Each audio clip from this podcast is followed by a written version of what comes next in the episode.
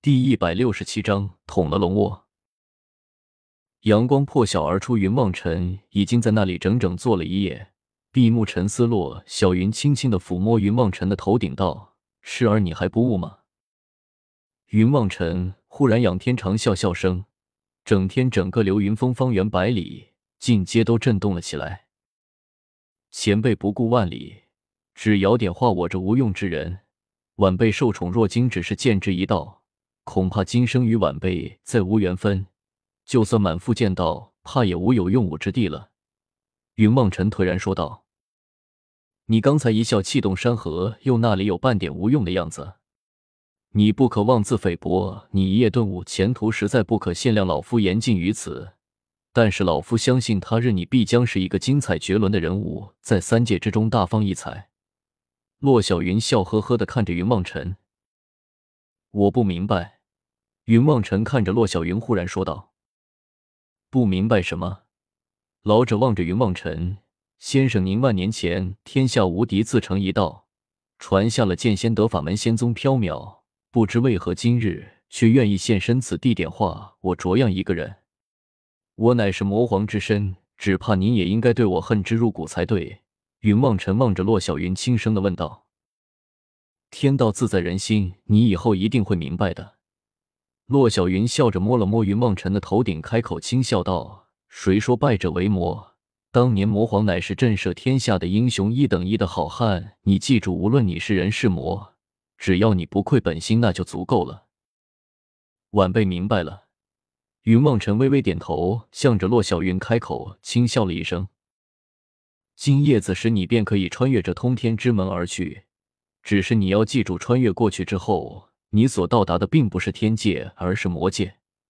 骆小云微微一笑，开口，向着云望尘轻声的说道：“什么？天界之门怎么会直通魔界？”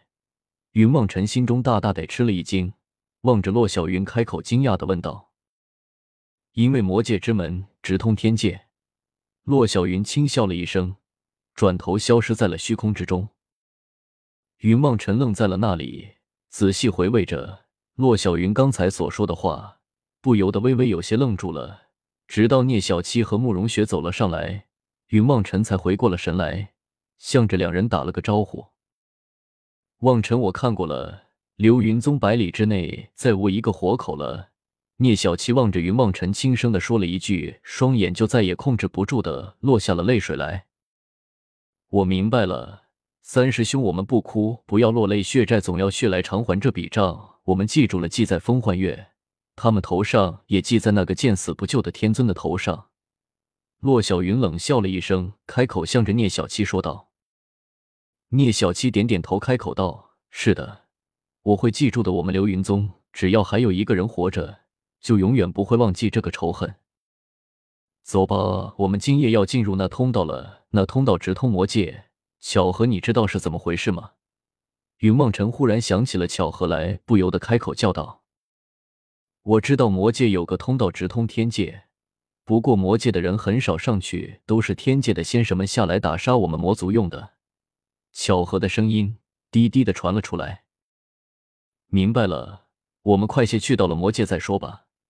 云望尘点点头，开口向着聂小七和慕容雪他们叫了一声，却听得巧合开口道。你们还是先去准备一下干粮和水源吧。进去了不是那么容易的事情。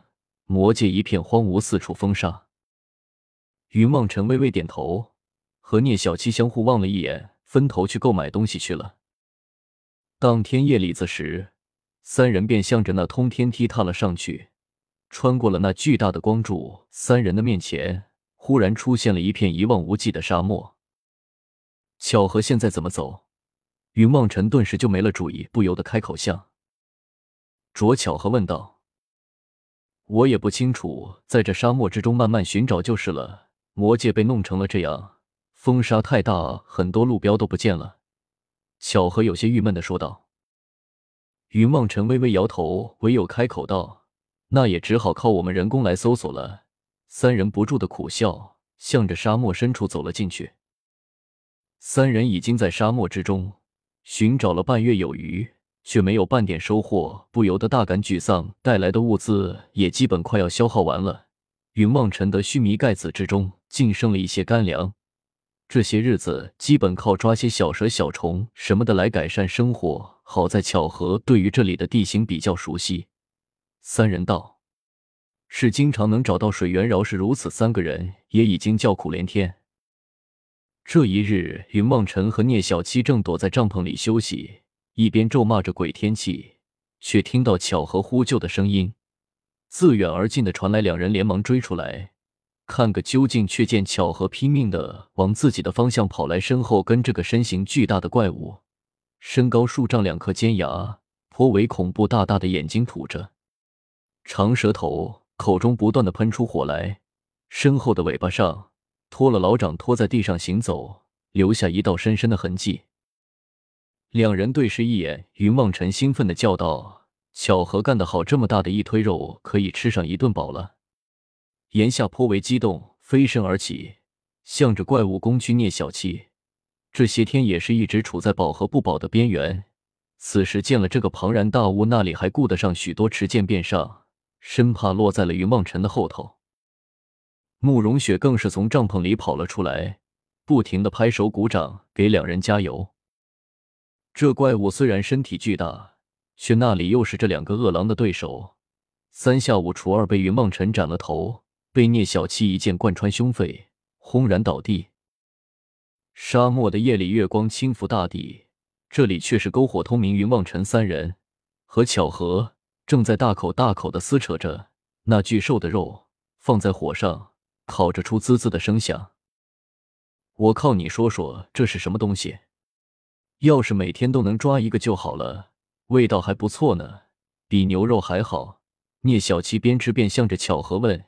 一脸向往的问道：“巧合吃了一块肉，开口笑道：‘这东西以后你应该可是抓到不少。这是魔界得一种魔兽，乃是魔龙的得后裔，只不过杂交货，没什么实力，叫做亚龙。’”聂小七听了，扔下手里的肉，凑到那怪物头跟前，仔细的看了看，回过头道：“还真有点像是龙的模样呢。”哼！就在聂小七正在研究这个头颅的时候。大地忽然震动了起来，聂小七不由得惊声的叫道：“怎么回事？出了什么事？”巧合飞到了半空，向着声音传来的方向望了一眼，忽然颤声说道：“完了，这次捅了龙窝了！只要你能杀得了，你下辈子的龙肉就都有了。”什么啊！聂小七和云望尘对视了一眼，也一起飞到了虚空之中。只见远处不知道有多少那样巨大的怪兽冲了过来，口中怒吼着，仿佛怒气冲天一般的。还愣着做什么？我们快跑啊！云望尘吓了一跳，好汉架不住人多在，不要说是一群的半龙了。云望尘叫了一声，转头就跑。聂小七和慕容雪等人跟在他的后面，也撒丫子疯狂的跑了起来。